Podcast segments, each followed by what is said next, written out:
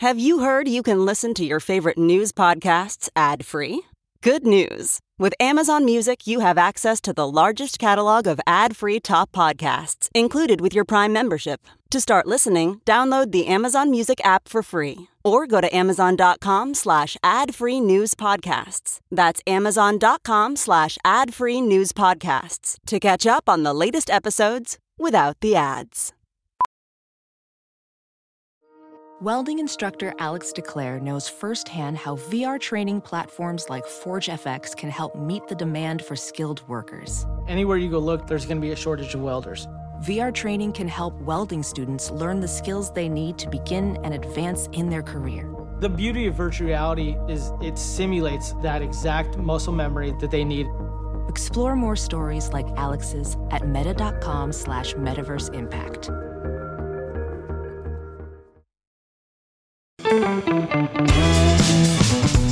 This is the John Fugelsang Podcast. This is SiriusXM Progress. I'm John Fugelsang.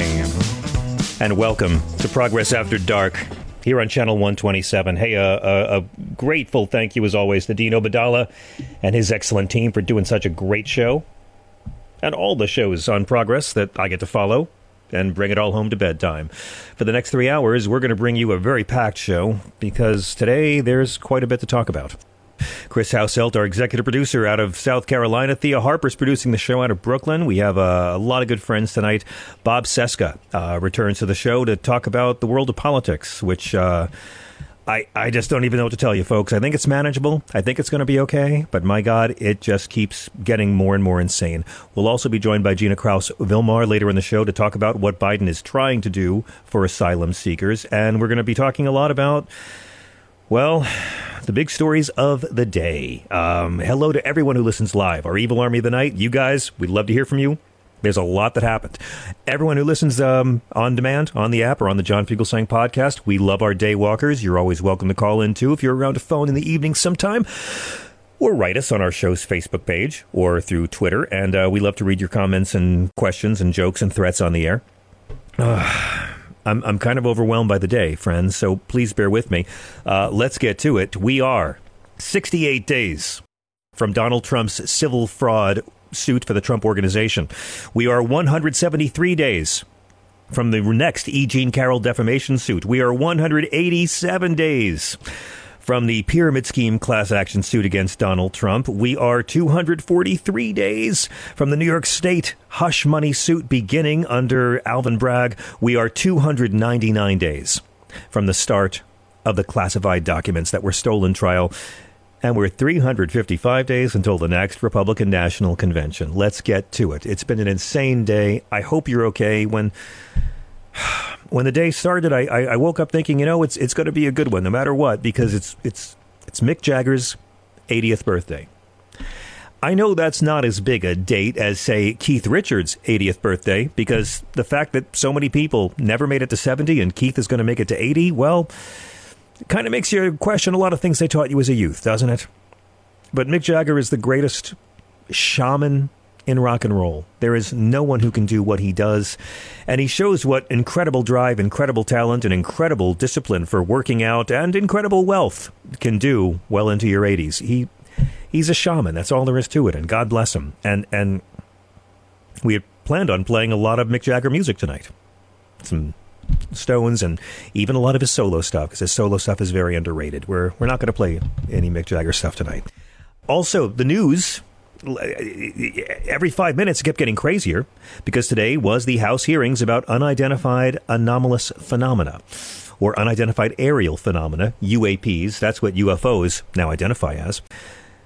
During the hearings today, representatives of your government told us that UFOs are real. They're pretty common sightings in the military and amongst commercial pilots. And the government may actually have in its possession an alien aircraft and maybe, maybe even its pilots. Normally, this would be the biggest story of the day. Um, it hasn't really exploded yet the way I thought it would. I think it will by the end of the week. I just want to play you a little bit of this. This is UAP whistleblower David Grush telling Representative Mike Garcia of California about the existence of aircraft of unknown origin that the U.S. has. Thank you. My last question, and, so, and sometimes you, I know that some you have also said some of these answers in the past, but we're trying to get them on the public record as well, which is really important. Mr. Grush, finally, do you believe that our government is in possession of UAPs? Uh, absolutely, based on interviewing uh, over 40 witnesses over four years. And, and, and where? I know the exact locations, and, and, those locations were provided to the Inspector General and some of which to the intelligence committees. I actually had the people with the firsthand knowledge provide a protected disclosure to the inspector general. Yeah, right. Kind of crazy. And again, they they invited him here to give this testimony.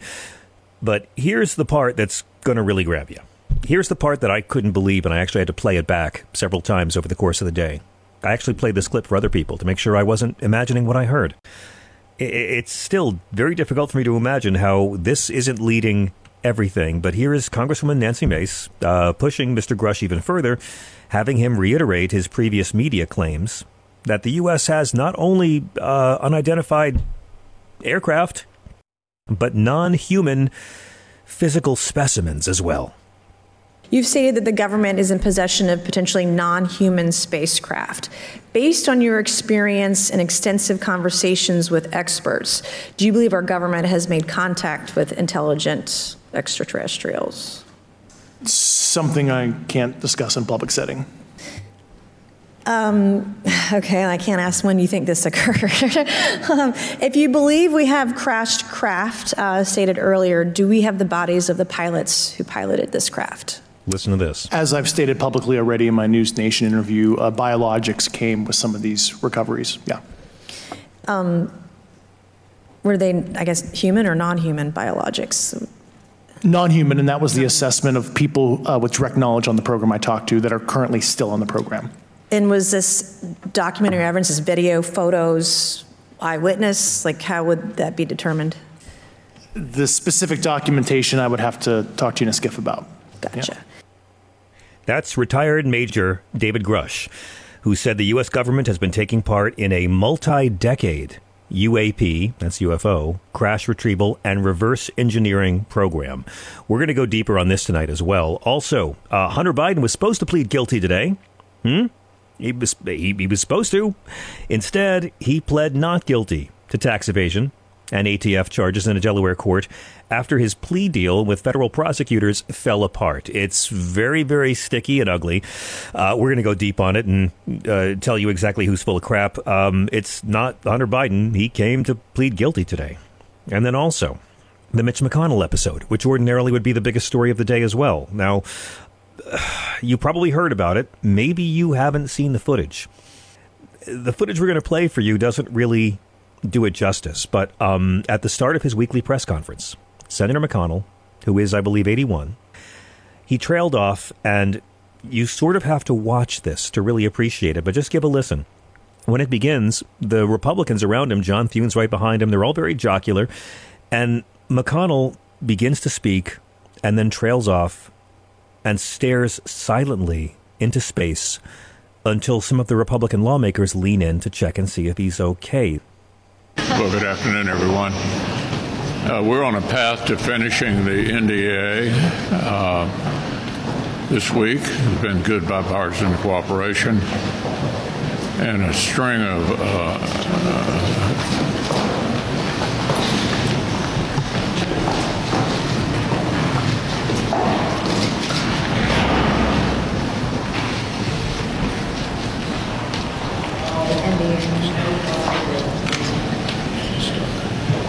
Are you good? Mitch? Okay, Mitch. Anything else you want to say, or should we go back to your office? Do you want to say anything else to the press? Let's go back. Go ahead, John. I'll take it. Let's go back to you. Go ahead, John. Right? I mean, the senator, the, the leader of the Republicans seconds. in the Senate. What, Chris? 20 seconds of silence. And, and it, and, it, took almost that long for the Republicans around him to realize he had stopped talking. The video is remarkable because gradually their, their smiles leave. He, he suffered this apparent medical episode right after it began. They led him away from the podium. And he, here's my thing everyone's saying, well, he had TIA, uh, which I'd never heard of before today transient ischemic attack. I don't. I'd never heard of TIA, but I I know a thing or two about stroke, and stroke was trending nationwide today, and in the name of God. Not a fan of Mitch McConnell, but Jesus, people, why wasn't he taken immediately to the hospital as soon as this happened? Because Senator John Barrasso was standing two feet away from him, if you watch the video, and he's a doctor. He's an actual MD. This doctor, who's a senator, observed the leader exhibiting symptoms of a, a, a stroke or a transient ischemic attack. And instead of seeking medical attention right away, they took him out. And about 20 minutes later, they sent Mitch McConnell back out to assure the folks everything was fine. So, towards the end of the event, Mitch McConnell returned, but as you'll hear here, he refuses to give Manu Raju of CNN a clear answer on what exactly just happened at the start of this press conference.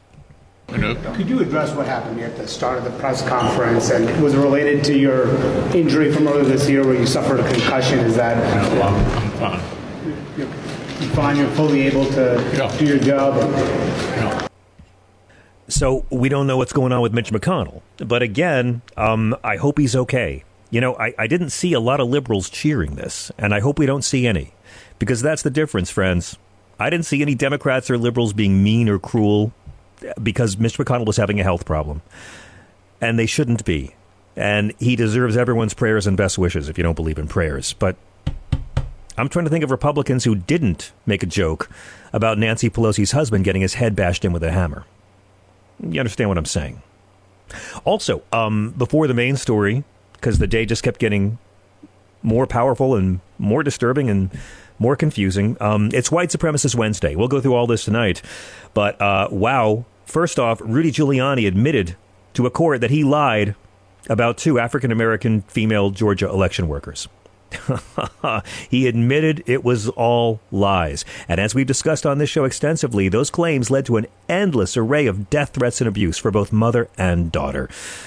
As Rudy flipped, um, also, in racist news for White Supremacist Wednesday, Jason Aldean still denies the video for his song Try That in a Small Town is in any way racially problematic, but his label just cut the Black Lives Matter protest footage out of the official video. Mm-hmm.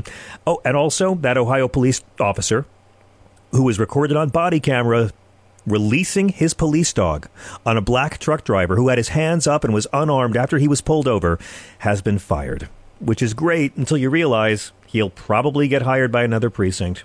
He'll most likely never be put on trial for this crime, and he's probably still going to keep his pension. Let's get to the story that um you know, you, you might not be someone who grew up in the 80s and 90s. You might not be someone for whom this music has any resonance. You might not be someone who cares about the artist, and that's that's okay. But her family announced the death in a statement today, according to the BBC and, and RTE in Ireland. It is with great sadness that we announce the passing of our beloved Sinead. Her family and friends are devastated and have requested privacy at this very difficult time. And that's it. Sinead O'Connor has left us at age 56. No other details were provided as to the cause of death. One of the greatest Irish poets alive has left us today. One of the greatest Irish singer songwriters alive has left us. An artist who, for three plus decades, was ferociously honest about her activism, her sexuality, her politics, her trauma in her past, her mental health struggles, and her ongoing, evolving spiritual journey. And, you know, these idiots talk about cancel culture like it's a thing. You know, anyone accusing anyone of cancel culture, look at Sinead O'Connor. One of the few legitimate artists to actually be canceled because she called out sexual assault in the Catholic Church. One of the most magnetic performers I've ever seen on stage live. And I saw Sinead O'Connor on stage a lot. A lot of folks only know her from 1990 with her cover of Prince's Nothing Compares to You. And it's a, an incredible performance. It's an incredible video, a great recording, shattering. I saw her do it live many, many times. And, and by all means, give her all the credit, praise her for that song. But over the course of her career, she released 10 studio albums, and you're listening to a guy who bought every single one. I mean, I bought everything she ever put out. I was a fan who stayed a fan. The first one, The Lion and the Cobra, 36 years ago is still one of the best albums of the 80s, and it sounds incredible today. Incredible. If you listen to nothing else by Sinead O'Connor, but the album The Lion and the Cobra, you'll understand why so many of us in the 80s were blown away by this artist. My, my, my girlfriend. my girlfriend's a big radio person, and back in, in, in, when I was a teenager and dating her, I wasn't a radio person. She was, uh, but she got me into this Irish artist I'd never heard of, and that was it. I mean, I Do Not Want What I Haven't Got was her follow up album, which had the Prince cover. Am I Not Your Girl is her album of standards, produced by Phil Ramone. It's just stunning. Her version of Secret Love with the horn section will make you wish you saw her do a big band tour. Universal Mother is her most underrated record from 1994. That's got the cover of Nirvana's All Apologies. Faith and Courage, which has a song called Hold Back the Night that I think is the last song of the 80s. Uh, Sean Nos Nua was traditional Irish songs in 2002. In 2003, she released She Who Dwells in the Secret Place of the Most High Shall Abide Under the Shadow of the Almighty. That's the album title. Uh, it was a two disc set. The first CD had a lot of rare tracks she had recorded as B sides or for soundtrack records or duets with other people. And the second disc was a live concert. I listened to that many times driving cross country that year. In 2005, she released her reggae album, Throw Down Your Arms by Sly and Robbie. It's terrific. She covers Buju Banton, Theology came out in 2007. That was her album of Christian spiritual music. Uh, more recently, in the last decade or so, How About I Be Me and You Be You and I'm Not Bossy, I'm the Boss were two pop albums of hers. Now, no one's going to talk about her records. They're going to talk about how she tore up a picture of Pope John Paul II on Saturday Night Live to protest the church's massive conspiracy to obstruct justice and cover up child rape. And she put herself out there before anyone else. And there are very few artists who are willing to take the risks she took and to pay the price she paid, including getting booed off stage at the Bob Dylan tribute show in 1992, the 30th anniversary concert. And I was there. I saw it and I met her beforehand. But first, Tori Amos said today Sinead was a force of nature, a brilliant songwriter and performer whose talent we will not see the like of again. Such passion, such intense presence and a beautiful soul who battled her own personal demons courageously. Be at peace, dear Sinead. You will forever be in our hearts. Friend of the show, Tori Amos. Chuck D of Public Enemy said, Rest in beats and power, Sinead O'Connor, who always brought the noise. She was an icon to so many people, including the queer community, and especially the Irish queer community. She was an advocate for trans rights. she was an advocate for LGBT rights in the 80s when that wasn't hip. And the first time I saw her live, I had taken a final exam, gone back to my dorm room. My two friends from Long Island came in with my kid brother. We went uptown to see the Beacon Theater to see Sinead O'Connor. And it was stunning. She closed with an acoustic version of the song Troy. This is when she was still bald. I was at the Garden State Art Center show in New Jersey when she wouldn't come on stage because she didn't want them playing the national anthem before her performance. We had just had the Persian Gulf War, the first one, where we restored the dictator of Kuwait, and Sinead didn't want, you know, someone from Ireland didn't want a song about bombs bursting in air before her performance. We're sitting around wondering, Jesus, why, why, why? It's 10 o'clock. Why hasn't the concert started yet? It was really her first great controversy in public. That was long before tearing up the picture of the Pope. I saw her do Damn Your Eyes at Jones Beach. I saw her at the Fleadh Festival back in the late 90s with Van Morrison and Shane MacGowan. I saw Sinead O'Connor open for the Chieftains in LA as an opening act for traditional Irish folk music, and she was amazing. I put her song In This Heart on my wedding album. I, I, and I was at the Dylan show, which happened a week after she tore up the Pope's picture on Saturday Night Live and said, Fight the real enemy. And I had a backstage pass. I had scammed that, and I was in a green room or something, and I, I, I met her, and it's the only time I ever met her. I never interviewed her. I always tried to have her when I was at a VH1. I've tried to get her on this show for years. I've tried every time. When her memoir came out, I tried so hard to get her on this show. But I only met her once, and we talked for only five minutes. And she was painfully shy, and I don't think she knew why the hell I was bothering her, but I wanted her to know my background. That I came from clergy, that I came from a very Catholic background.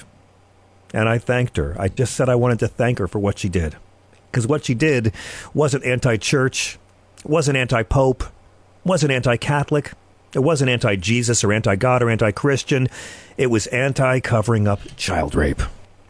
She went on stage and they booed her. She was supposed to sing Bob's Born Again song. I, I believe in you. and they booed her horribly. A bunch of people who I don't think were very devout Christians. And were there to celebrate the greatest protest singer of all time booing a woman for an act of protest. By the way, thousands of people in Madison Square Garden were cheering her that night. I've always said if she had started the song, the crowd would have let her finish, and it would have been beautiful. And when she was done, it was Kris Kristofferson who came on stage, and you can watch the clip because he's picked up on mic and he hugs her. She's weeping. She just screams Bob Marley lyrics and leaves, and Kris Kristofferson hugs her and just says, Don't let the bastards get you down. I never forgot that moment. In 1999, she was ordained as a priest by the Latin Tridentine Church, which is a sect that's not recognized by mainstream Catholic Church, but they ordain women. She consistently spoke out about child abuse, human rights, racism, organized religion, women's rights. In 2017, she changed her name to Magda Davitt. And then in 2018, she changed her name to Shuhada Sadaqat after converting to Islam. But she continued to record and perform under her birth name. A lot of mainstream media outlets are kind of erasing her Muslim identity Cat Stevens tweeted that sad to hear of the passing of Sister Shuhada Sadaqat, also known as Sinead O'Connor. She was a tender soul. May God most merciful grant her everlasting peace. We belong to God, and verily, to him we do return. And she was a great Muslim, by the way. I mean, she didn't fuck around. She said nobody with any sanity, including myself, would have anything but sympathy for the Palestinian plight. There's not a sane person on earth who is in any way sanctions the, the what the fuck the Israeli authorities are doing.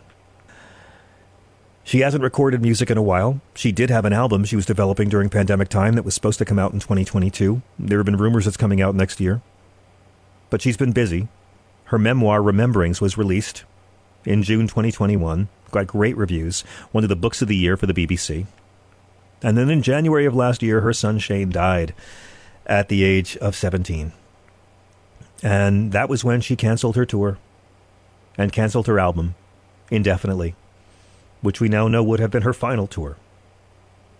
And I want to, I just, I want to tell you one other reason. I, I love the music and I love the activism, but um, as someone who's done his time in the rooms, paying someone for 50 minutes to work stuff out, as someone who, as a young person, did the dance with all manner of therapist and all manner of antidepressant, there's not a lot of artists and famous people who will put their struggle with mental illness so out in public even even if it hurts them professionally.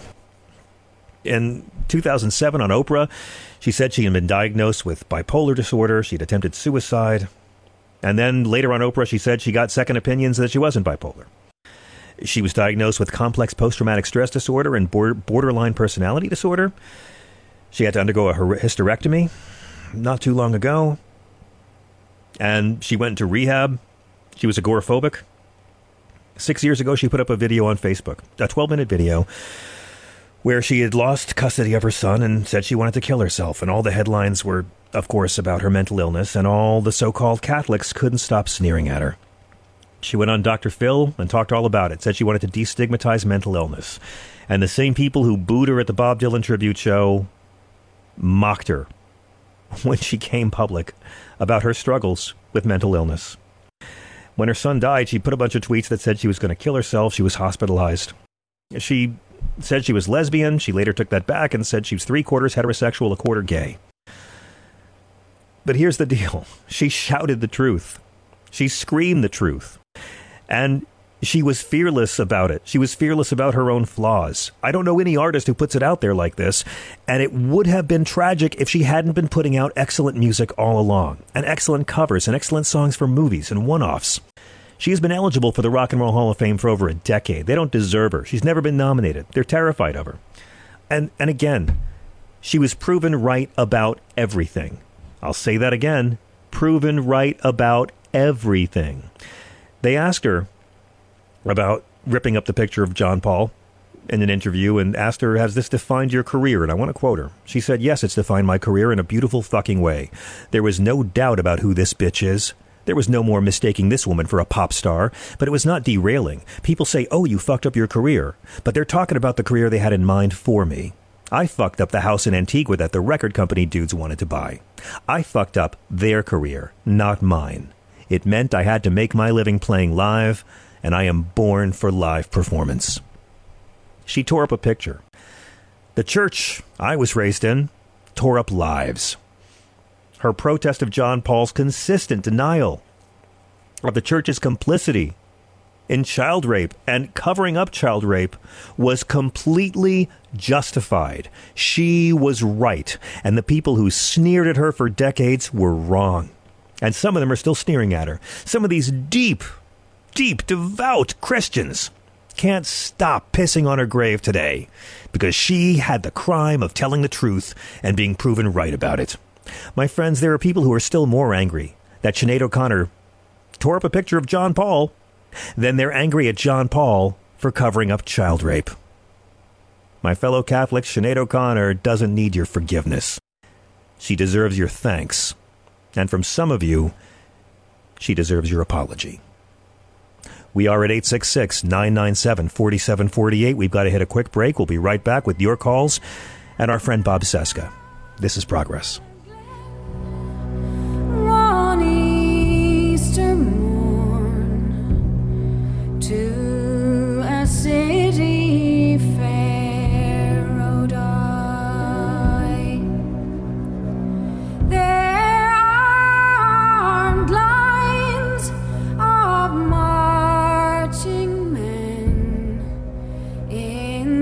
In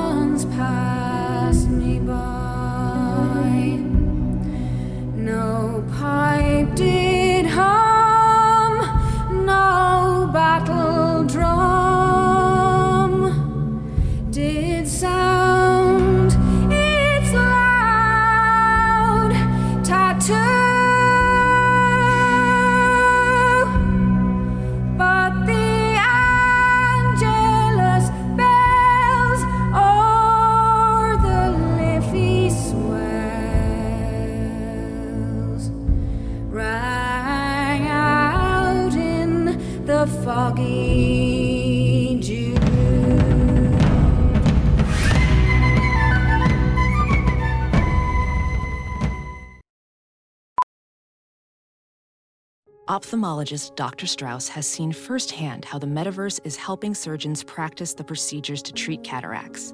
Cataracts are the primary cause of avoidable blindness. He works with a virtual reality training platform developed by Fundamental VR and Orbis International to help surgeons develop the muscle memory they need.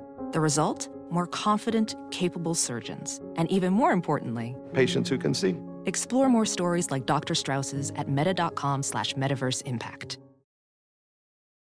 As you write your life story, you're far from finished. Are you looking to close the book on your job? Maybe turn a page in your career? Be continued at the Georgetown University School of Continuing Studies. Our professional master's degrees and certificates are designed to meet you where you are and take you where you want to go. At Georgetown SCS, the learning never stops, and neither do you.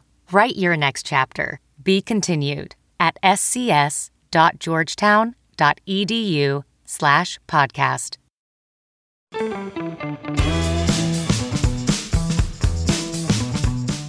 I gotta say, I thought it was a good idea to get a haircut. My nephew's coming to stay. I thought I got a free hour. Let me get because my hair's still pandemic long. I got three inches cut off, and and I just realized with these glasses and the humidity, I now look like Fran Lebowitz. This is Sirius XM Progress. I'm John Fugels. I look like if, if Nick Cave and Fran Lebowitz decided to just become one person. That's what I look like right now. Hey, uh, but I'm not complaining because I get to spend some time with you and the great Bob Cesca. He is one of the best podcasters in the politics game, host of the Bob Cesca Show. Maybe you fell in love with his columns at Salon and uh, the, the Daily Banter. Maybe you fell in love with him classing up the Stephanie Miller Show, and God knows that show needs it. Uh, I'm in love with him every time he opens his damn mouth. Welcome back, the great Bob Cesca, everyone. Uh, thanks so much, John. I'm sorry about Sinead O'Connor. I know you're a gigantic fan and uh, so, so so young. I mean, that's what was the most shocking about it today, and uh, seeing that news come down. And and I noticed uh, our friend Frank Conniff's tweet about this, about the Saturday Night Live debacle. Yeah, yeah. and how yeah they had to ban her from Saturday Night Live or ban her from NBC. Yep. And, it, and while the at the same held. time making yeah making way for Donald Trump to become a host Exactly. of Saturday Night it's Live. disgusting. It's the, and, and Yeah. SNL owes her an apology. The Catholic Church owes her an apology. Most right wing pundits owe her an apology. Hmm. And and you know, I just what what makes me sad, Bob.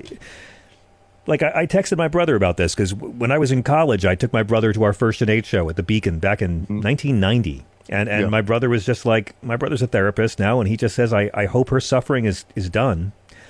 And she's someone who suffered deeply and publicly, but um, I'm just sad because she's never going to get to have the comeback. You know, she's Yeah. never going to get to have the comeback tour, the single and a movie soundtrack that turns new listeners on to her. She's never going to get to come back and ha- be proven right and have people love her. She Rick Astley got more of a comeback than Sinead O'Connor did. So Yeah. that I'm sad about that. But now now I hope a lot of people discover the music and God knows there's a lot of great music she put out over the years.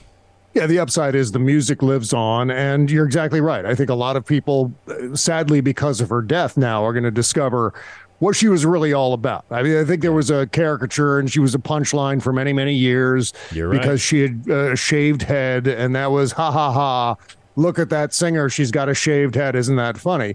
And it was the fodder for late night comics and and all the rest of it. Oh, I know. And Yeah. failing to realize the body of work that she produced, uh, you know, beyond all of the nonsense, there was a significant body of work there. And uh, I, I do hope people start to discover it now.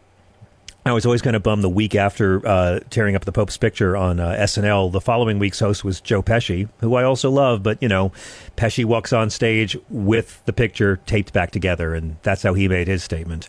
Um, And Madonna went after her and attacked her, you know, for what she did. And it's like, it's not being anti-Catholic; it's literally being anti-covering up child rape. She was Exactly. never anti-Catholic in the slightest. Yeah. And boy, was she ahead of the curve on that, huh? I mean, Right. my God. A few years later, we're all talking about it, right? And Yeah. was there ever any vindication for her along those lines? I mean, beyond just Well, fans yeah, I like mean- you and other people. No, I mean, yeah, there was vindication. Uh, the, the the church has come clean. The church has been devastated by the revelations. They they're they're probably still covering up a lot, but my God, I mean, a movie about it won Best Picture. I mean, the you know Sinead O'Connor was Oh, yeah, called yeah. lunatics shouting into the wilderness about child systemic child rape and the Roman maybe here and there, but systemic. And now we know it has been thousands, thousands of children abused by these men entrusted to their care. Yeah, and and that's uh, what I meant by vindication was vindication for her personally for what Yeah. she did and how she was treated as a consequence of that Saturday Night Live appearance. I mean, obviously the facts uh, are entirely vindicated. We we know this a thousand times over, uh, more than a thousand times over. But as far as her take on that being way ahead of her time, uh, as far as her view on the Catholic Church, that uh, I, wonder if she ever felt uh, that. Uh, I wonder if she ever felt uh, like the public had turned around and said, "Oh, we're sorry for this. We're sorry for turning you into a punchline. We're sorry for all of it." And I don't know if that ever happened.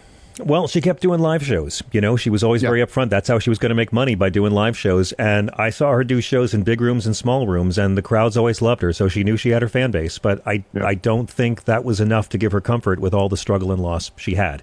And speaking of struggle and loss, he said, artfully segueing, let's talk about Donald Trump. Can we please? Because um, yes, okay. October 2nd is the Trump civil fraud suit. Uh, January 15th is the E. Jean Carroll defamation suit. January 29th is the pyramid scheme class action suit. Uh, March 5th is the New York State criminal hush money suit, and May 20th begins the classified documents suit. Bob Cesca, that's five different criminal trials Donald Trump has before the Republican convention next summer, and it looks like it's going to be more like seven. What can you tell us about what we know about the impending indictments for January 6th? Well, okay, well that I you know get to that in a second. But the pyramid scheme thing that that's uh, relatively new to me. What is the pyramid scheme class action lawsuit? Let's talk about that for a second. Yeah, because I'm I'm I'm blanking on what that is exactly, and There's a lot to I should be of. up to speed. Yeah, there's a lot of track. I, I used to have a whiteboard in here keeping track of Russian names and Donald Trump scandals, and uh, I don't know what happened to it, but This was yeah, a, what is that? This was a What is lawsuit that, was filed uh, about seven years ago. It's a federal lawsuit accusing Trump and his family of promoting a, a, a pyramid scheme. Um, Oh, and okay. the trial date was supposed to be uh, in January of 2024. It, it might be, I think it's still supposed to be in 2024, but this was first filed in 2018, and it alleges that the Trump Corporation, not the Trump Organization, which paid a million plus in fines this year, not the Trump University, which paid 26 million in fines, not the Trump Foundation, which paid uh, 2 million in fines. This is the Trump Corporation. That had promoted this multi-level marketing scheme uh, through the company ACN Opportunity, which um, operates under the name American Communications Network, and they're suing under a class action suit.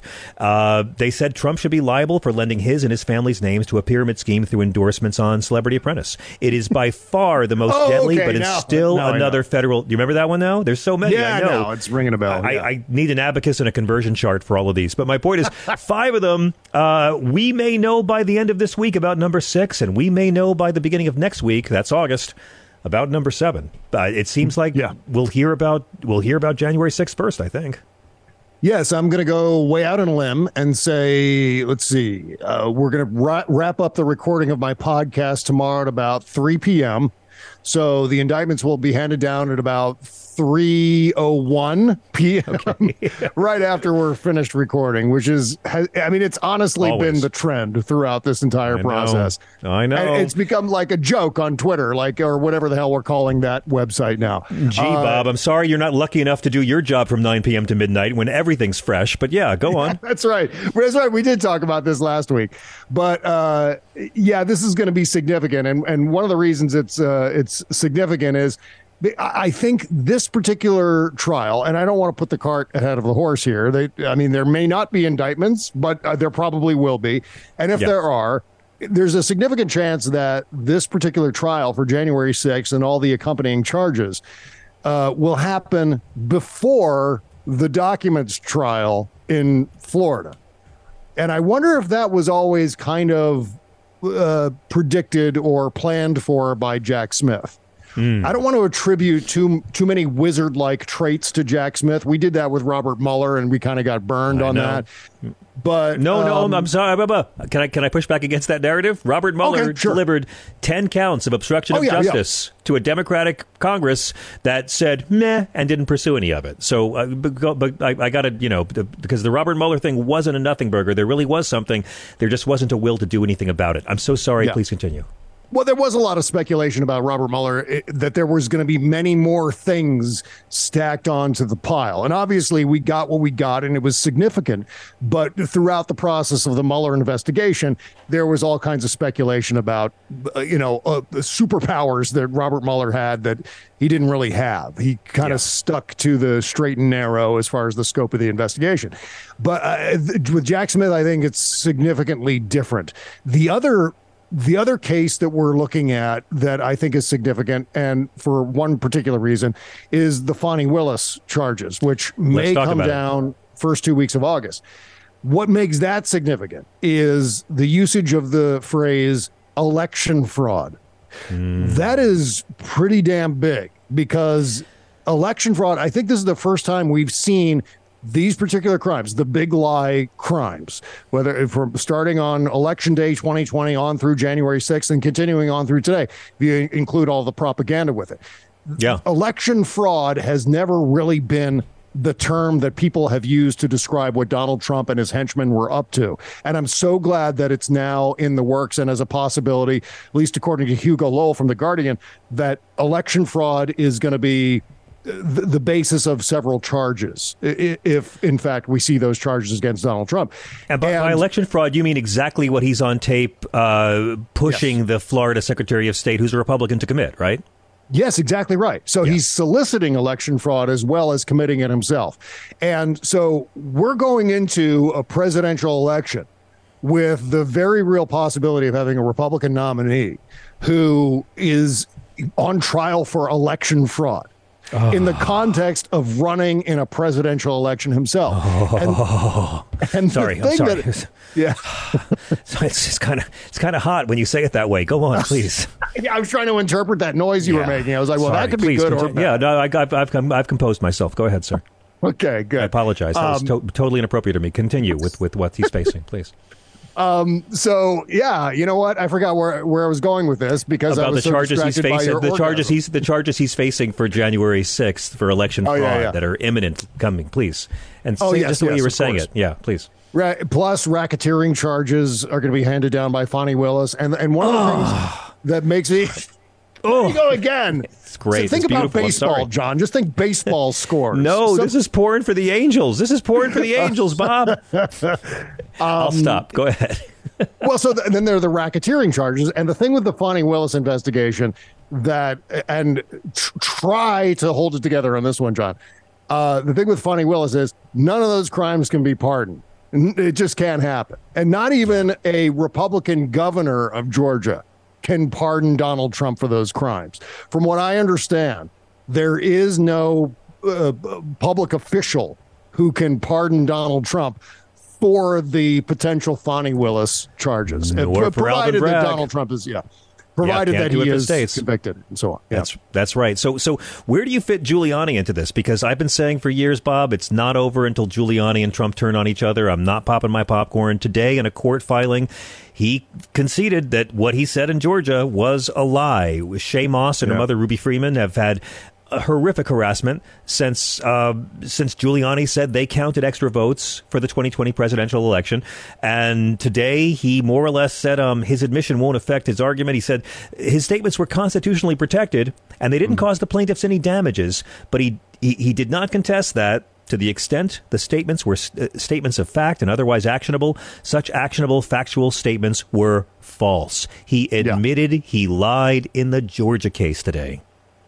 Right. And the interesting thing that came out of that news was his one of his lawyers said that they're admitting to the lie for litigation purposes only, which indicates to me that Rudy Giuliani is just publicly going to continue to uh, uh, smear these people uh, in the meantime. And uh, I, you know, again, I'm not a lawyer. I don't know exactly what that means uh, for litigation purposes only.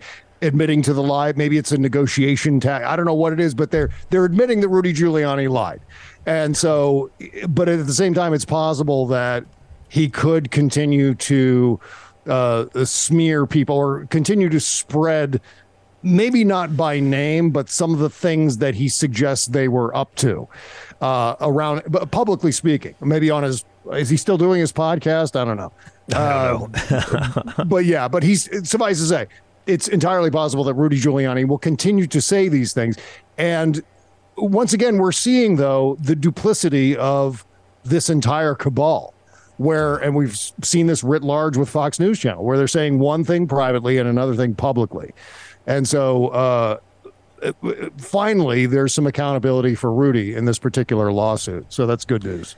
Uh, let's hope so, and um, let's keep the accountability thing going because uh, Ron DeSantis came out and said, "Hey, slavery had so many, so many good aspects to it." I mean, the Board of Education did, but he backed it up, and I thought, "Wow, he actually said slavery had its benefits because of blacksmiths." No one can say something more offensive than that. And then Greg Gutfeld said, uh, "Hold my Nazi beer stein." Um, uh, listen, I, I've known Gutfeld for 20 years. Even I'm shocked that he's talking about all the skills Jews learned in concentration camps. I don't think he was making a joke.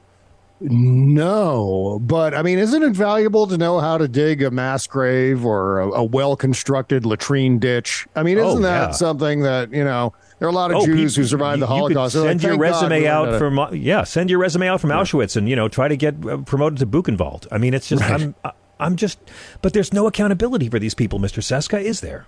No, there's not. And, and one of the most horrendous aspects of what Greg Gutfeld was saying, in the context of also saying that enslaved people were also learning valuable skills, is that the sign at the, the gate for many concentration camps, Nazi uh, uh, work camps, was, you know, translated from German, work makes you free. Yeah. And that's the first thing I thought of when Greg Gutfeld said that. Obviously, it was a sinister bit of propaganda that the Jews who were taken to these concentration camps were seeing on a regular basis, at least as they entered.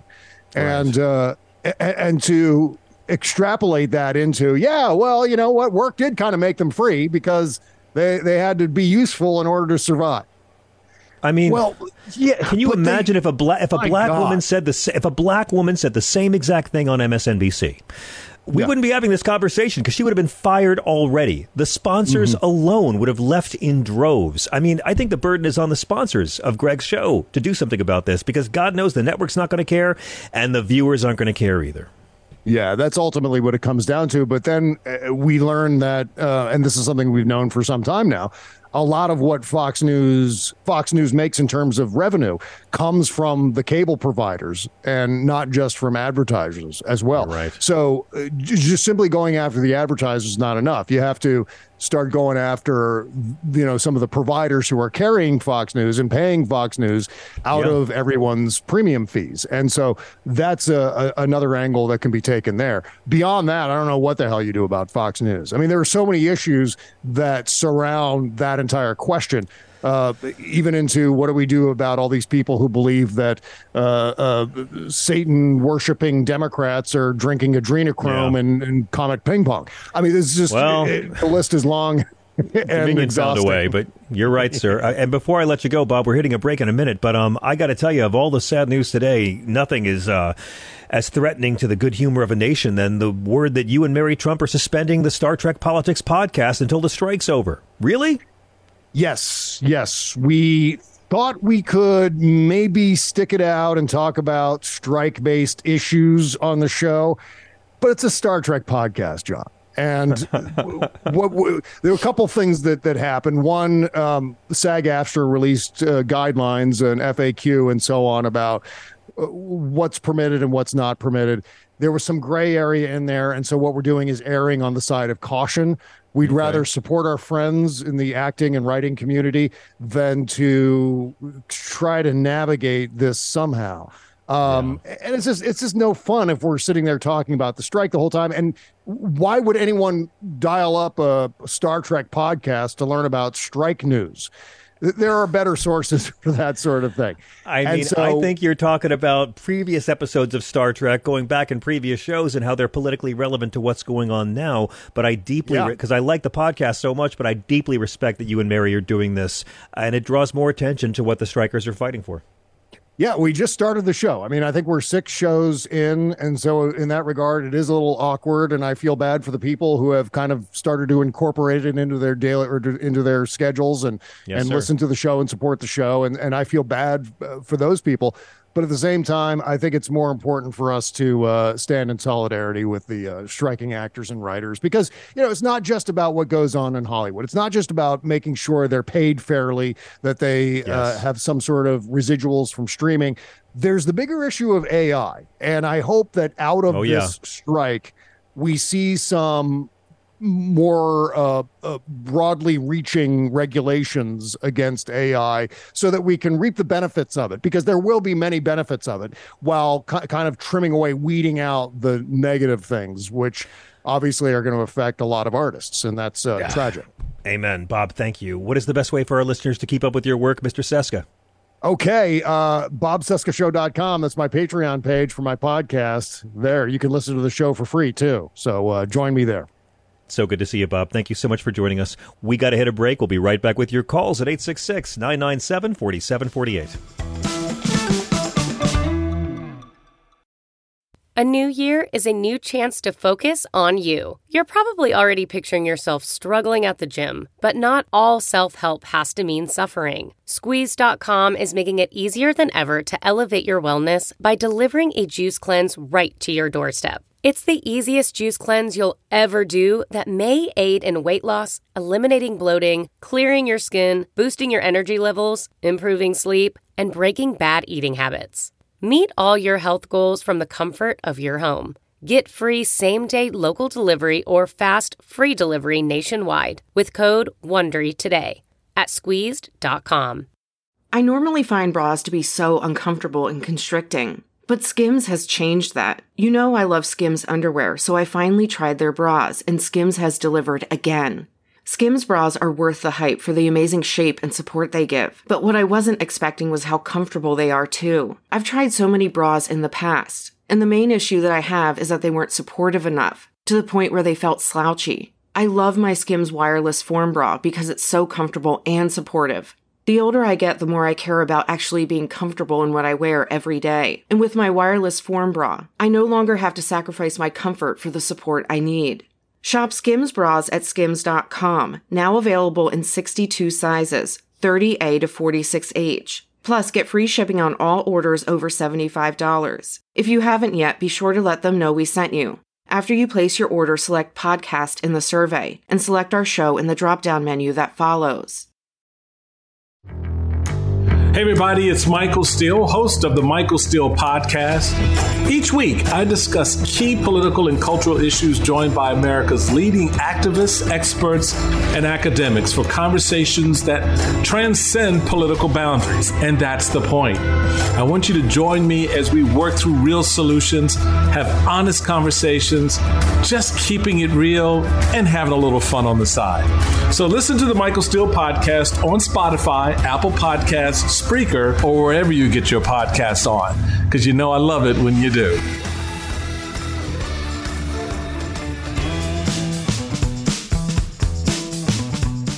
This is SiriusXM Progress. Welcome to it. I'm John Fugelsang. You're listening to Channel 127, and we are at 866-997 GRIT, all the way until midnight on the East Coast, 9 p.m. on the Pacific. Now, yesterday, as you might know, a federal court blocked the Biden administration's temporary restrictions on migrants seeking legal asylum here in the U.S. What do these restrictions on migrants seeking asylum mean? Well, I'm so pleased to welcome back one of our favorite guests, Jina Krause-Vilmar, President and CEO of Upwardly Global and an expert on refugee and asylee issues. She put out a statement yesterday for Upwardly Global saying seeking asylum is a right enshrined in not just international law, but U.S. law as well. We are glad that a federal court recognizes this and struck down this harmful and dangerous policy. The focus of this administration should be refunding and equipping the asylum system to process newcomers entering the country. Families across America are raising their hands to take in asylum seekers, and our processing system should reflect that. It's a great pleasure to welcome the president and CEO of Upwardly Global, which is a great organization working to support immigrants and refugees with international credentials to restart their careers in the U.S. Jina Krause-Vilmar, welcome back.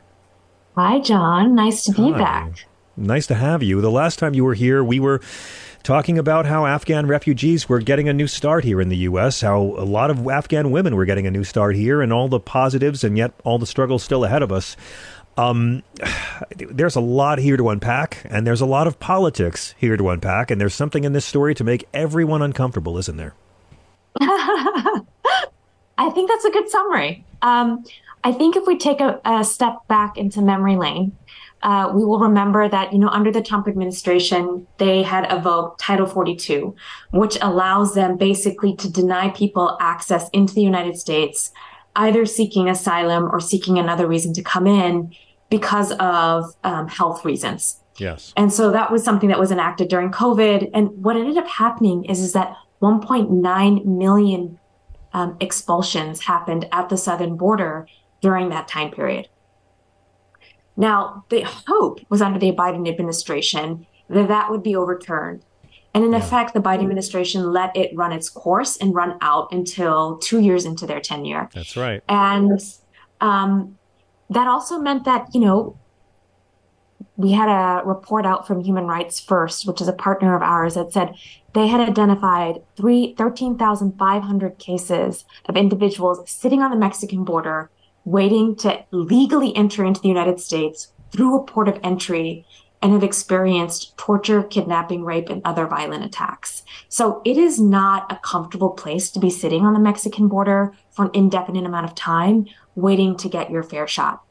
Um, and so eventually the Title 42 expired. But what ended up happening is the administration then enacted a new policy which had the same effect as Title 42, which was how do you reduce the number of migrants crossing into the southwest border?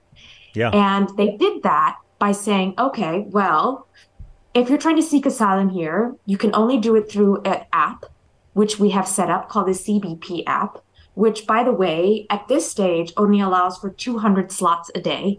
So you've got tens of thousands of people relying on a lottery based system to be able to get into a queue in order to get a slot to meet with an asylum officer.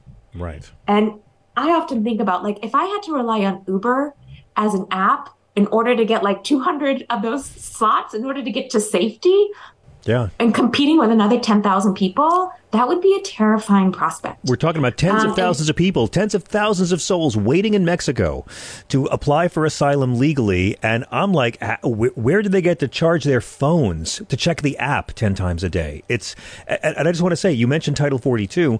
The world was watching with bated breath when Title 42 expired because our Republican friends were dancing in the streets saying there was going to be an invasion, their favorite word, of migrants across the border. And of course, as you pointed out, the Biden White House found a way to put the kibosh on it. And it's interesting. It seems like the Trump administration did it because they're xenophobic racists, and the Biden administration pretty much did exactly what Trump did because they're not xenophobic racists, but they don't want to get beaten up by xenophobic racists in an election year. It seems that the politics is guiding everything here with all these souls lost in the balance, and these are legal asylum seekers. I'm, I'm so sorry to, to jump in, but we, we covered it a lot on this show, and they predicted there would be a huge influx, but instead we just reported that uh, it's the lowest border crossings in two years. It's because of this Biden administration policy that's just been struck down. Yeah, this is purely political. Um, and they wanted to, you know, get rid of the optics of people coming into the southern border. They wanted to decrease the number of people that were being relocated from Texas to California to New York. Um, and so this was a this was a political game that they're playing. I think it's now evident because we had the court that struck this down that basically said actually you can seek asylum no matter how you come into the United States. Um, it is your right, not not just under international law, it's your right under U.S. law. U.S. law that we established in the 1980s, a long time ago, that allows anybody who is at fear of persecution or experiencing persecution because of their social identity, whether it's ethnic, whether it's racial, whether it's political, to be able to seek safety in the United States. And so um, I think it's a positive that this was overturned. I think the fact that the Biden administration has is appealed this um, is just trying to a stalling tactic uh, for them to get their ducks in a row because they Exactly. don't have an alternative plan at the moment. And what we are going to end up happening is we're going to start seeing that flow of individuals trying to come in legally. And so Yeah. one of the things I take point with is, is when you read the, the press today, whether it's CBS or CNN, everybody's saying, well, you know, the Biden administration, they had this policy in place and it really helped deter illegal um, migration. But the you reality is, is yeah. these people are trying to come through a legal port of entry. They're not being smuggled in. They're kind of trying to come through a legal port of entry.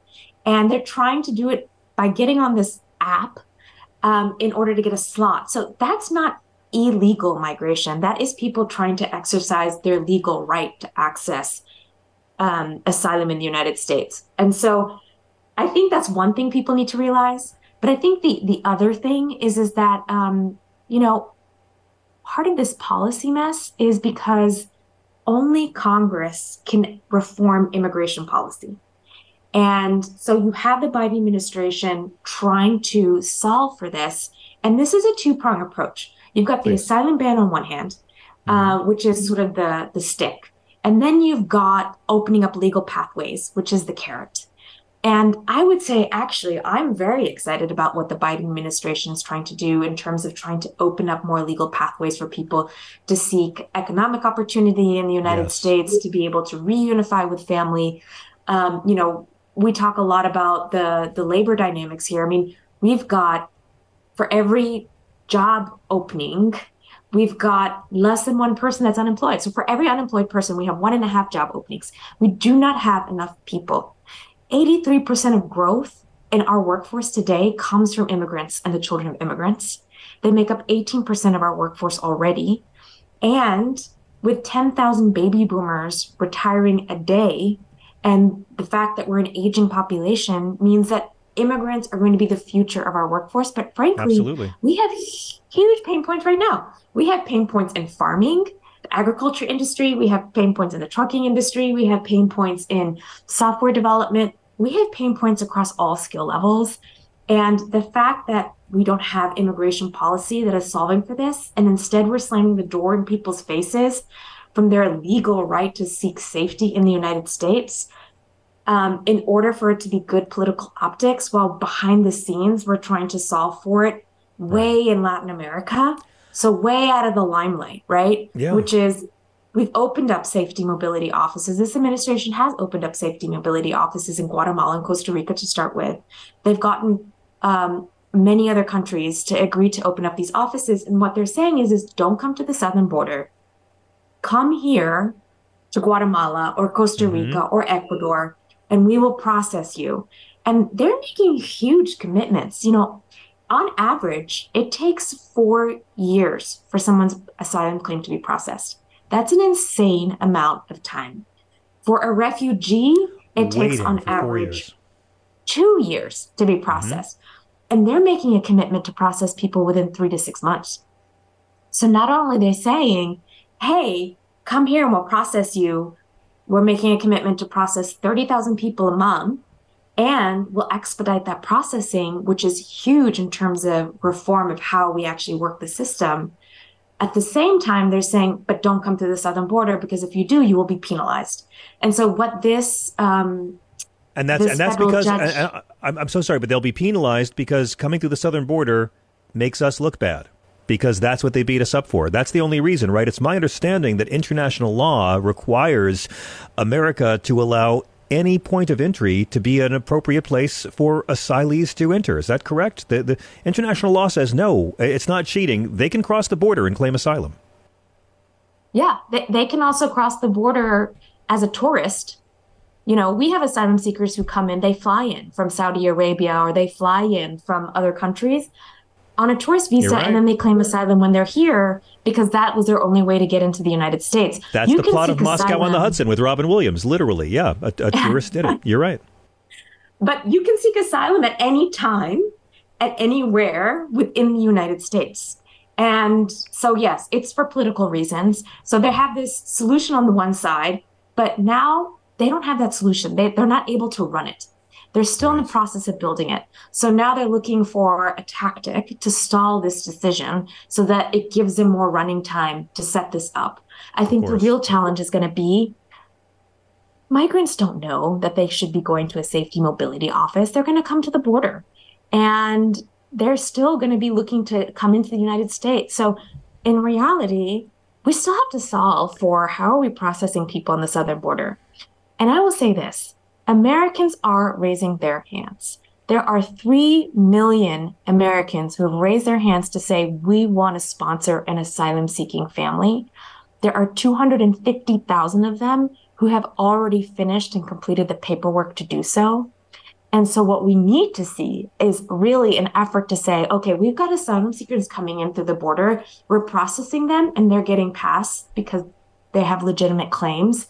Mm-hmm. Now, let's make sure we're matching them up with families that want to host these individ- these families so that we're actually setting people up for success.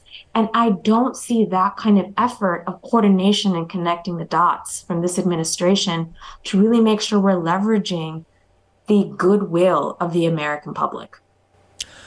So let's talk about what's going to happen in the next two weeks. Because tens of thousands of these folks have been waiting in Mexico and other countries in Central America for their number to get called to find out what their status is going to be. And now, as you pointed out, they no longer have to apply via the, the safe mobility offices. Um, and they're not going to get turned away or deported without being screened for their asylum claim, something our racists still can't understand. So, uh, I guess, how does this affect these screaming headlines on Fox News? Because I don't know if you know, inflation's down. Hunter Biden wants to plead guilty. Um, they, you know, they don't really have a lot right now. Uh, Should we start to expect hearing hysterical screeching about there's about to be another surge of migrants or asylum seekers at our southern border? There's not going to be another surge. And the only reason there's not going to be another surge is for two reasons. One Please. is is because you still have to apply through the CBP1 app. So you're still playing lottery with people's lives by having them find a slot on that app each day. So that's going to control the number of people that are being seen. The second is because um, you know, the Biden administration has increased funding to double the number of asylum officers. But this is the That's hard right. part. If you've got asylum officers um, in the S, the safe, safety mobility offices, and you've got seven of those in Latin America, and they're staffing that, and then they're also supposed to be staffing on the southern border, and they're also supposed to be staffing for the 1.6 million asylum seeking claim backlog you don't have enough people. So even with the doubled investment in asylum officers, um, there's just too many asylum claims. And so what you're going to see is, is people who've already applied for asylum legally in the United States, their asylum claims are going to continue to go from four years on average to five or six years on average from being Right, reviewed, right which is really uh, painful. You can't leave the country. Um, we have a, a colleague at Upwardly Global who's an Afghan asylee, and her mother was evacuated to Canada, and she can't cross the Canadian border to see her mom. Um, and she might not be able to for up to five years, and and that's a terrifying prospect. So, being asylum, waiting for your asylum claim to be processed is is is not a fun business. No. Um, the so you've got limited asylum seeking officers, and then you've got a trickle coming in because of the CBP One app. So anybody who says a surge is really just trying to paint a dramatic picture. Anybody who says it's going to increase illegal migration has really not understood that the reason why the number of migrants crossing the US border has trickled is because of the fact that these people are trying to get in through a legal port of entry. So these people now, oh, it's going to go back to the way it used to be. They can't be turned away or deported without being screened for their claims of asylum. So they're just the main difference is they're not going to be on the other side of the Mexican border sitting around in refugee camps waiting for an app to work. They're going to get to come here and stay here while their cases go through all the courts. What's that going to mean for the overcrowding at the southern border? We've been spending a lot of time focusing on the human rights atrocities of Greg Abbott in the last two weeks. it will remain. So, you know, we're going to see maybe three to 500 people processed a day. You've got tens of thousands of people on the Mexican border. That's going to take some time for that to be processed. And in the meantime, you're going to see more and more people come. Um, and so that's just going to replace the folks that are coming through. So we're not going to see, unfortunately, those atrocities change, which is the sad part. Um, what we are going to see, though, is is people when people do come in, we're going to have the same situation of people needing to find somewhere to sleep and nonprofits and community based organizations um, bearing the brunt of that opportunity.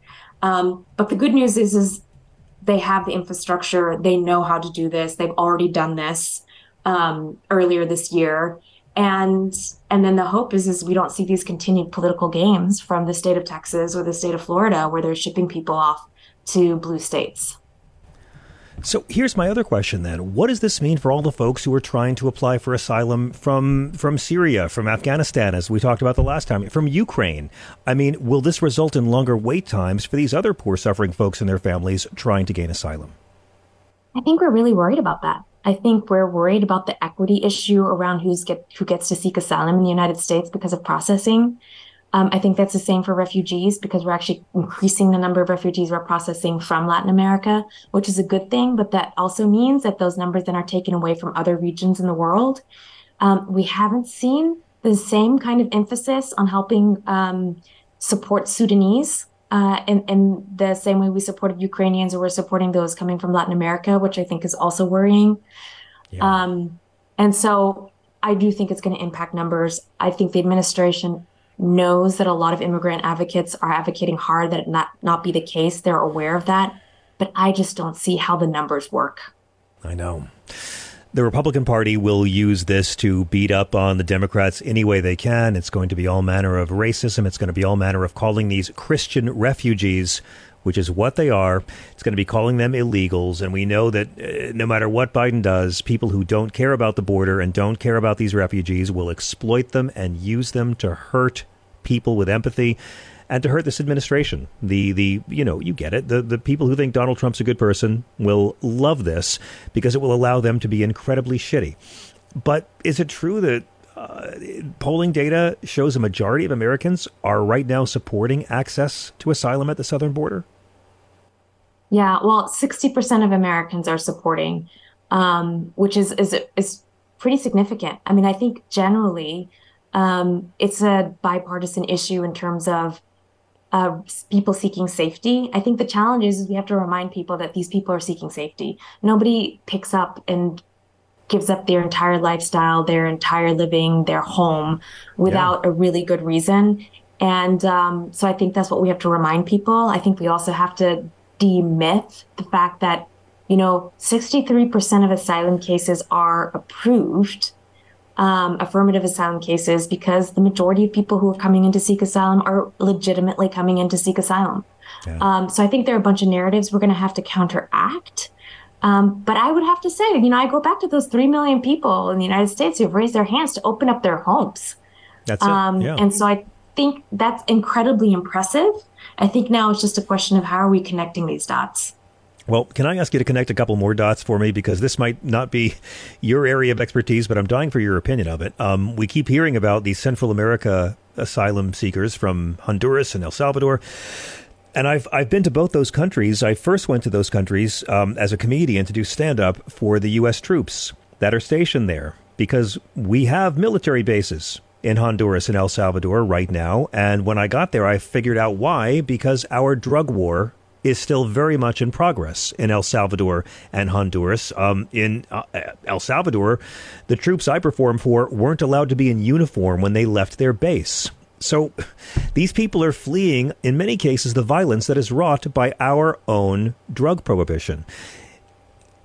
Maybe I'm deeply naive. Well, I know I'm deeply naive, but it seems like this is one of the strongest areas we've ever seen to argue for decriminalization, legalization, and regulation of drugs. Take the profit motive out for the gangs. If you don't like seeing these people fleeing violence from our drug war, can't we talk about just stopping our drug war?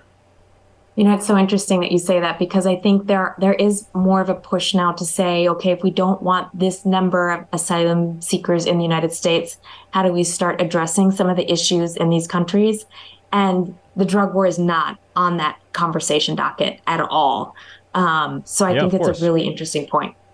Yeah, that's just me. I think about these things too much. So I guess the million dollar question is if you were advising the Biden administration on how to handle this situation with humanity and yet still not get your butt kicked in an election by these xenophobic racists, what advice would you give this White House? So I'd say first, you've got to get these people housing. So you've got to get them to places where they can actually access housing because we can't have the image of these individuals living on the streets and being yes. homeless, which creates a perception that they're um, dependent on the welfare state.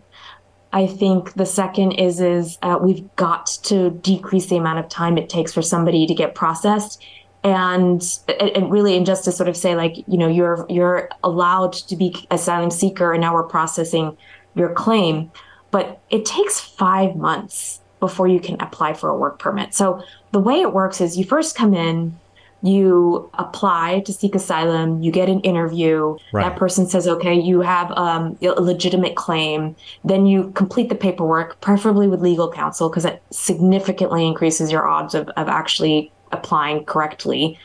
And then and then you wait and right. they say, okay, you're asylum seeker, uh, you're, you know, you're an asylee, you're waiting to become an, an asylum seeker.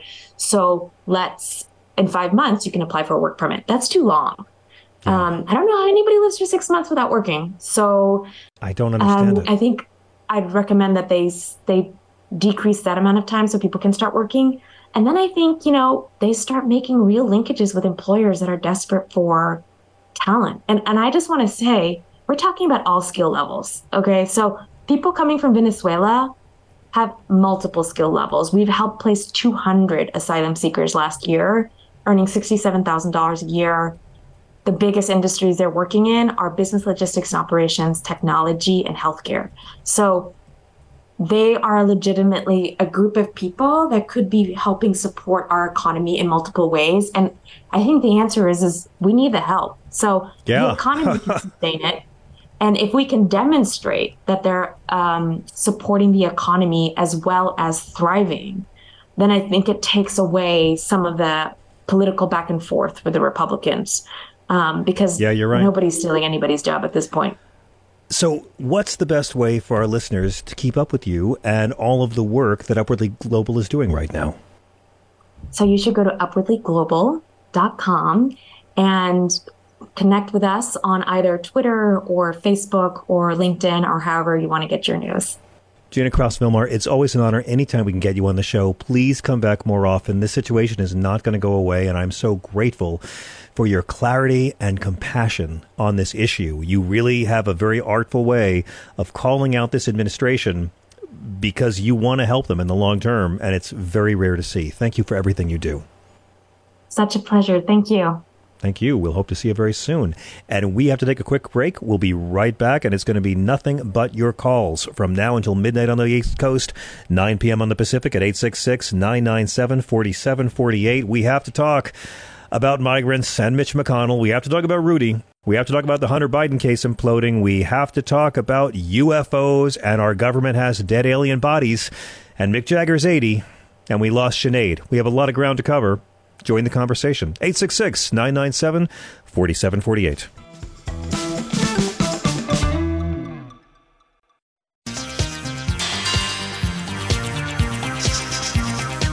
Call 866 997 4748. Tell me everything with John Fugelsang. Sirius XM Progress 127.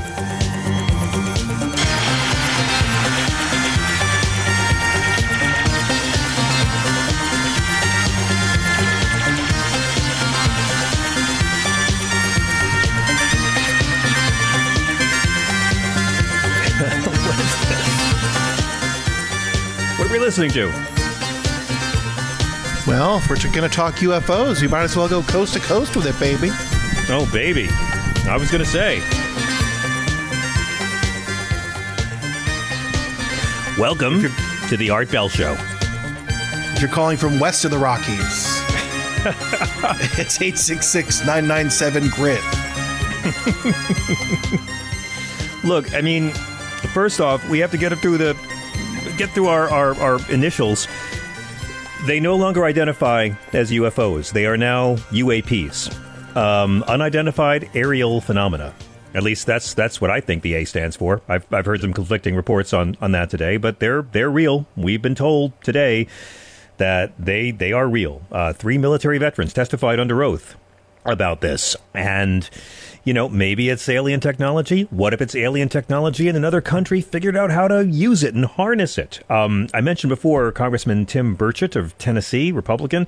Um, here he is asking Commander David Fravor about retaliation against government employees and contractors because a lot of people who work for our government and witness these objects don't want to come forward because they know what the stigma's like. What kind of abuse can they face for their knowledge of UAP programs? Do you have any personal knowledge of people who have been harmed or injured in efforts to cover up or conceal these extraterrestrial technology? Yes. Personally. Have you heard? Have anyone been murdered that you would think that you know of or have heard of? I guess. I have to be careful asking that question. I directed people with that knowledge to the appropriate authorities. Maybe in a um, if we could get it get in a um, confidential area of SCIF, we could talk about that. But unfortunately, um, we were denied access to the SCIF, and that's very unfortunate in this in this scenario. Now, again, David Grush, former U.S. intelligence officer, became a whistleblower after he worked with a Pentagon task force on UAPs or UFOs. He's the one who testified today. The government has been working to conceal evidence of non human aircraft, and they have an entire squad that goes around the country and around the world retrieving wrecks. Where's the TV show about this? Um, Ryan Graves is a former Navy pilot, and he testified about UAPs that his crew began witnessing during training exercises in the year 2014. He's another whistleblower. Here is Mr. Graves impressing the need for truth and oversight about UAPs as a means of national security and defense. I would also like to add from a commercial aviation and military aviation perspective, we deal with uncertainty in our operating space as a matter of, uh, of our protection, professional actions. Identifying friend from foe is, is very important to us. Uh, and so when we have unidentified targets and we continue to ignore those due to a stigma or a fear of what it could be, that's an opening that our adversaries can take advantage of. He also said if anyone could see the sensor and video data I witnessed, our national conversation would change. If UAP are foreign drones, it is an urgent national security problem. If it is something else, it is an issue for science. Dying to know your thoughts on this all night. We're at 866 997 4748. Also talking about Rudy Giuliani and what happened to Mitch McConnell today. Mick Jagger's 80 and Sinead has left us. But but one more thought on on this business with the UFOs because both parties had representatives using the hearing not to attack each other. I, I, thought I was watching like another country's parliament for a second, but they were both demanding greater transparency from the intelligence community. The Senate has added an amendment to the annual defense authorization bill that's going to require every government office to turn over all the records they have relating to UAPs so an independent panel will be able to decide if they should be declassified or not. I mean, they, they, they question them specifically about UFOs and whether or not any man made object could move in the ways in which these unidentified objects have been seen moving. All three of the witnesses, including David Fravor, the U.S. Navy commander, and former Navy pilot Ryan Graves, all said it's impossible. Now, when they asked further about whether the U.S. government's housing these aircraft, David Grush, former U.S. intelligence official, said under oath he knows of the exact locations where these aircraft are being housed. Here's National Security spokesperson John Kirby. He was asked at the White House press briefing for his take on the House UAP hearings. And then on this uh, unidentified aerial phenomenon hearing that's happening on Capitol Hill, uh, David Grush, who sat on a U.S. Air Force panel on UAPs, he says that he was informed of a UAP crash retrieval and reverse en- engineering program based on interviewing 40 witnesses over four years. Does such a program exist, and do you believe that the American people deserve to know if it does? I have no information on that uh, to provide for you today, one way or the other. I would just say what I said la- last week when I got asked about this. Uh, we obviously take um, the issue of uh, unidentified aerial phenomenon seriously. There's a whole office at the Pentagon that has stood up to analyze the data, collect reports, collate those reports, and forward them up appropriately. Uh, and that's, I think, testament to the fact that uh, that we know that uh, in some cases uh, these phenomena have impacted military training, have then impacted military readiness. Do you believe? Do you want to believe? Have you had experiences before? Why do you think the government is running, rolling all this out now? I mean, really, what what are we meant to be distracted from, or what are we being prepared for? It doesn't feel random to me. But again, you know, the question's going to be: Is there I mean, we, most of us believe that you can't be hubristic enough to think there's no life anywhere else in the universe. But is that life elsewhere evolved enough to travel light years across space to reach Earth? I mean, is it physically possible to travel such long distances during a species' lifetime, or are these craft not from outer space? Are they somehow interdimensional? Are they somehow us? from another time? I don't know. It, I'm a fan of the debate. I will say it's pretty uh, healthy that the first sign of real democracy I've seen in our country all year is watching Democrats and Republicans getting together and holding these hearings. And seemingly, and I know this is shocking, no one seemed to hold this hearing to try to trash the other side like to see some more of this in our country. We want to know what you guys think, and we are having open phones for the rest of the hour at 866 997 GRIT. David in Santa Fe, thank you for waiting on hold. Excellent, John. Hey, uh, it always seems to boil down to the military. Are they the ultimate authority? I guess so, I mean, I don't know. If, I, I, don't know if anybody on Earth is yeah. an authority on this. I don't know if anybody on Earth is an authority. No, nobody's an authority, but I can uh, I can tell you a definite experience I had what was yours? When I lived in Pakistan between 1963 and 68. In 1967, India and Pakistan were at war. Yes. Now, I was uh, with my parents on a major construction project that was shared by India and Pakistan. So, but the whole country was blacked out. We had all of our residential places blacked out because we didn't want to get bombed. Okay. But they had the dam project, powerhouse, dam, tunnels, all that, all lit up bright in the middle Okay. of remote northern Pakistan. So I got done. Uh, I was 17 at the time. Uh, we did a gig. I'm a musician. We did a gig that night. We were up really late, so about two, three in the morning. Okay. We walked up. We walked up to the uh, Mark, my brother, and another guy in the band. We're all in the band. We walked up to the where the swimming pool was at the edge of the colony. What did you so see? we had a uh, wall. We had a wall all the way around our residential place. Okay. Not military, all construction. Uh, right on I'm the with you. other side of the wall is a little Pakistani village called Baral Village. And above it in the sky? up- Mm-hmm. we looked right above the village, and we were about 150 feet away. No more than that. There was a craft hovering over the village, and it was completely silent. It was fluore- not fluorescent, more of an opaque green, almost a forest green color. And it was a cylindrical, looked like a fuselage of a plane, but it had no wings. So it was right above the village, and we were watching it for a few minutes. And then when it decided to leave, I think they were there looking at the dam project. What's this doing in the middle of nowhere up in northern Right. Pakistan during a blackout? So when it left, it ascended into the sky. It didn't go into another dimension. It ascended in the sky in about four or five seconds. It was completely out of range. You couldn't see it. Wow. No more Yeah. than four or five seconds.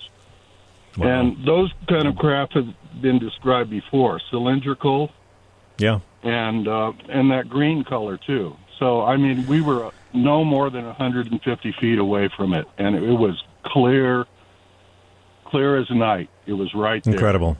Incredible. What year was this, And David? then, um, what year was this? me? What year was this? 1967, when uh, Wow. we had a whole blackout because of India and Pakistan bombing each other. But they didn't bomb the dam because India owned part of the share in that. It was a World Bank see. Thank you uh, so much for the story. It's but I during that same during that same time period, Yeah. within a few days, I had one of those weird visitation things. What's that? I woke up. Well, I woke up on my bedroom floor. Okay. I don't sleep on the floor. It's like I Okay. was. I think it was one of those Whit, Whitley Strieber type of things because I had Oh, I a see. few weird things happen like that. Gotcha. Well, I'm glad But you're okay now, David. I, I can't say that's real or not, but I know that the craft was real. No, I believe you. I believe you. I, I had an experience a couple. I had experience years ago in the Andes Mountains in Peru, completely sober, where uh, my brother and I. He took me to the top of a mountain, and I witnessed lights in the sky that changed color, shape, and speed and direction in ways I cannot explain. I saw that. I, I like it's a helicopter. It's a helicopter. Oh, helicopters can't do that. So. You know, and uh, over the years, I mean, I've I've talked to many people who have had sightings. Shirley MacLaine, uh, I once had a conversation with her um, on the phone. She called me one time about politics, and we talked. And she told me a story that she was at a party in, in, in Beverly Hills, and Ronald and Nancy Reagan arrived late in the 60s, and that Ronald and Nancy Reagan swore that on Mulholland they saw a UFO above LA. And they could never tell anyone, but they told Shirley MacLaine. They swore it. Um, Uri Geller told me that John Lennon swore to him he saw an alien as well. Um, I have very different levels of respect for those two people, but when John Lennon and the Reagans both claim they saw something, look, it's getting harder and harder to call these people cranks, and the government has established it really looks like we're not alone. Thank you so much for the call. 866 997 4748. Hey, Mike in Georgia, thank you so much for your patience on hold. You've been on hold forever. Thank you. Oh, worse. Than, I'll let you handle the UFOs. I want Okay. to correct something I was talking about the other night. Please. About the two Stacys in Cobb County. Yes. And how one of them had a video campaign video that was just very nice. While I was on hold, I looked it up on my laptop. It's not there. But when I looked it up on my smartphone, I went Stacey Evans, 16 houses, and there it was. So if somebody was trying to look it up on their laptop and were having problems, try a different Okay. device. Okay. And I've got you another lady in Cobb County who's going to do something amazing.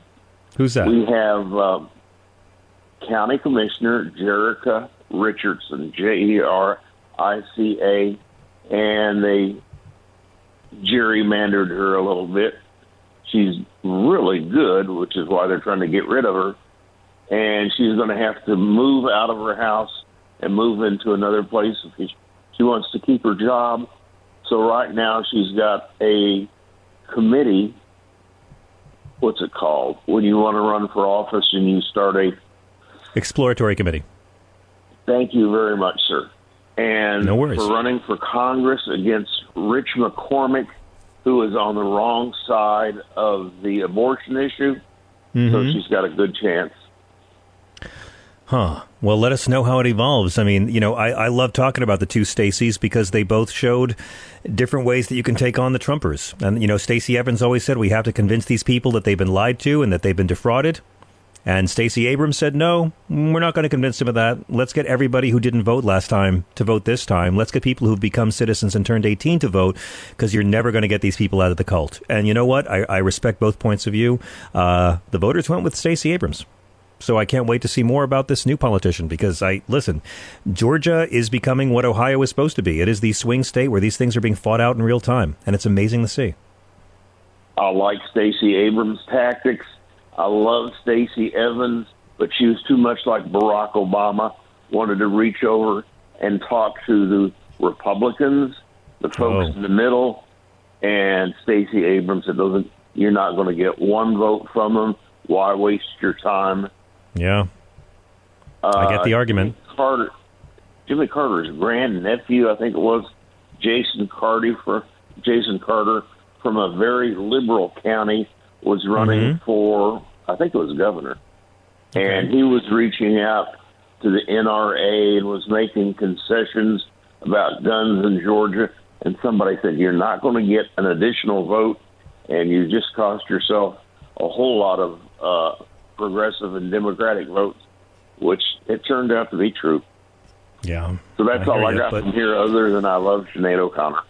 I love Sinead O'Connor too, and Sinead O'Connor didn't care about how many votes she lost. You know, like she did what she thought was right. She knew it was going to hurt her professionally, and she made the choice that she did not care. She said it. It didn't hurt my career. It hurt the career of people who wanted to buy a house in my record label. I'm just going to keep on playing live. And you know what? She was proven right. And I'm just so sorry she never got to have her victory tour. She never got to have her big comeback tour because she really deserved it. Thank you so much, Mike. I really appreciate your call and your insights. 866 997 4748. I want to I want to do a little bit more on, on Hunter Biden, but uh, good God. Charles in Miami, you've been on hold forever. You still awake? Have I lost you, sir? You've been so patient. Hello. Hello. Hi. Hi, what's going on, What's on your mind, sir? How you doing? Did I catch you at a funny moment? What's that? You, you. So you made me laugh. Son. Oh, okay. Yeah, I'm- I'm Oh, on. I- What's on your mind? How you feeling? I'm glad you're having a good evening on a Wednesday. Yes, yes, yes. Um, I am. Um, It sounds like glad I got a chance to talk to you because I think you're probably the only person that will listen anyway. Uh, Why is that? uh, I just feel like that. But uh, All right, lay it on me. uh, but- but, yeah, uh, the thing is, Ron DeSantis. Um, you know, this thing. I mean, this thing is really funny, man. I- I Which part? Which, which part? Ron, Ron DeSantis is completely imploding before our eyes, and it's it's kind of beautiful. I, I it, it's kind of it, it's kind of uh, it's like this moral fantasia. I mean, he fired one third of his campaign staff yesterday. They're they're rebooting so hard. I'm, I'm you know what I'm waiting. I'm waiting for someone to say, "Let's let Ron be Ron," because that's when you know it's in really bad shape. Yeah, it's funny too. No, no, the, the thing about slaves and skills, and, and, and just hit me. So, how come the, the next question after we got, um, you know, slaves um, learn different skills was even on the Sunday show, how come they didn't allow us to read? How come they didn't allow us to what, sir? I didn't I didn't hear you. They didn't allow us what? Well, how come, to, how come they didn't allow slaves to read? Ah, if they, you know, if if, if uh, you know, we were going to gain skills that were so beneficial, and yeah. these these people are just ridiculous. Well, I mean, do you really think? But do you really think they mean it? I mean, do you really think that Ron DeSantis means it? This is what you say to make racists feel safe with you. You you trivialize the horrors of slavery. You make it seem like it wasn't that horrible. Not because you're trying to appeal to the black vote. Quite the opposite. You're you're letting a certain kind of Caucasian know you're their boy when you say things like that. You can feel better about slavery because good things happen to them because they were human property. That, I mean, that's the sad. And I grew up around guys like that. I totally get what he's doing, and it's pathetic and amoral, and it ain't going to help him. But this is what they've been doing ever since I was a little kid, even when I can remember as far back, and, and just picking up bits and pieces. They always leave those breadcrumbs for this Yeah. type of person that's in their um, that's in their voter base, and basically, I think because those people are the most animated, and they got to right. get those extremists out to get the rest of the um, you know the, the the bandwagon to go along with them. And the, the saddest part about this though is I feel like how can I say it? We've seen what happened. Uh, um, okay, we saw what happened in World War II. We were fighting Nazis, and we we have Nazis again in America, and they're on the and they're on the Republican side. They had to bomb them. The Allies had to bomb Germany. Had to kill so many millions of Germans for them to capitulate, for them to give in. Yeah. And it seems like, is that what we're going to have to do to these people? I mean, No, I'm not. we are not going to have to bomb anybody. wait a minute, wait a, wait a minute. I'm just saying it. I know. Rhetorically, rhetorically, like, Right. is this is what has to happen to this to this particular clan of people because they picked up the same symbol. They're Nazis Yeah. all over again. And You're think right. about it. They they wanted to keep slaves so bad that these Americans, these Southern American, these Southern whites, they have their grandfathers, you know, who fought in those wars. Oh yeah. Their, their, their fingernails, their their hair, their their skin buried in this ground, and they That's all right. died for nothing because guess what? We prevailed, and you know, slavery was abolished. And it seems like, But that's this- but but that's that's that the, that's the Confederacy of today. The the wealthy plantation owners they loved slavery so much, these wealthy Southerners, that they were willing to send the poor white Southerners to die so they could continue to enjoy their slaves. And you know what? The wealthy plantation owners are still getting the poor white Confederates to go out and fight their battles for them today. I mean, you can draw a straight line from the Confederacy to January 6th. It, it, it's what happens. I mean, Bin Laden did, did the same thing. I mean, terrorist charismatics will do this. You get someone else to go fight and die for you. We've seen it so many times. How Bush, the aristocrat, millionaire at birth, got people to enlist and go to die in Iraq for nothing. And of course, how Trump, the aristocrat millionaire at birth, got people to go beat the crap out of cops on the Capitol steps for his own lie. There's a direct line from the Confederacy to that because you can manipulate hard-working conservative white folks to degrade and humiliate themselves in so many ways if you make them think that you're the rich white person on their side. It's so weak and unmanly and pathetic, and it works. And I got one more thing for you, John. Tell me, Charles. This is Tell me, sir. biblical. This is biblical because Huh. I know you're, you're you're you're good in the verse. Um, Okay. Before the children children of Israel, before they got to the promised land, there was a certain tribe of people. I forgot who they ran across, and the Lord told them, "Do not make any type of peace or any type of um, agreement with them." I can't say the word exactly. And Okay. the children of Israel did not listen. And he said, Because you have done this, there will be a thorn in your side. And I could swear, are these the union? Um, are these the people from the, you know, in this, in this country? Is this the union making sides with the Confederate? Because they was they saw the black man in battle and they was they was afraid of what the black man could do. And now is this the Hmm. Confederate? Years and years and years, a thorn in their side. Yeah. Yeah, I get it. But you know, there's there's the Old Testament God. I mean, sorry, I, I prefer the New Testament Jesus. Uh, y- you know, you, when you look at this Old Testament God, um, who I was raised to fear, uh, he's angry a lot. Uh, you're an abomination, all mankind. He loves you, but he might send you to hell. Uh, where fire will burn you, even though you're a spirit and can't be hurt by fire. And he's all powerful, all knowing, uh, but he's very insecure and jealous and needs you to worship him. I'm a kid reading this. I'm like, that's not a god, that's an alcoholic dad. And the angry alcoholic step god is what a lot of people choose because the love and forgiveness and compassion of his son well, that's just a bit too hard for some people, you know? Well, anyway, thank you very much for um, Thank you, know, sir. waiting to get my call, uh, taking my call tonight. And Oh, you- come on. You class up the joint. It's always a pleasure. Charles, I thank you so much, and I'm so grateful to hear from you. I hope you have a great evening. Stay, stay cool if you can. Thank you.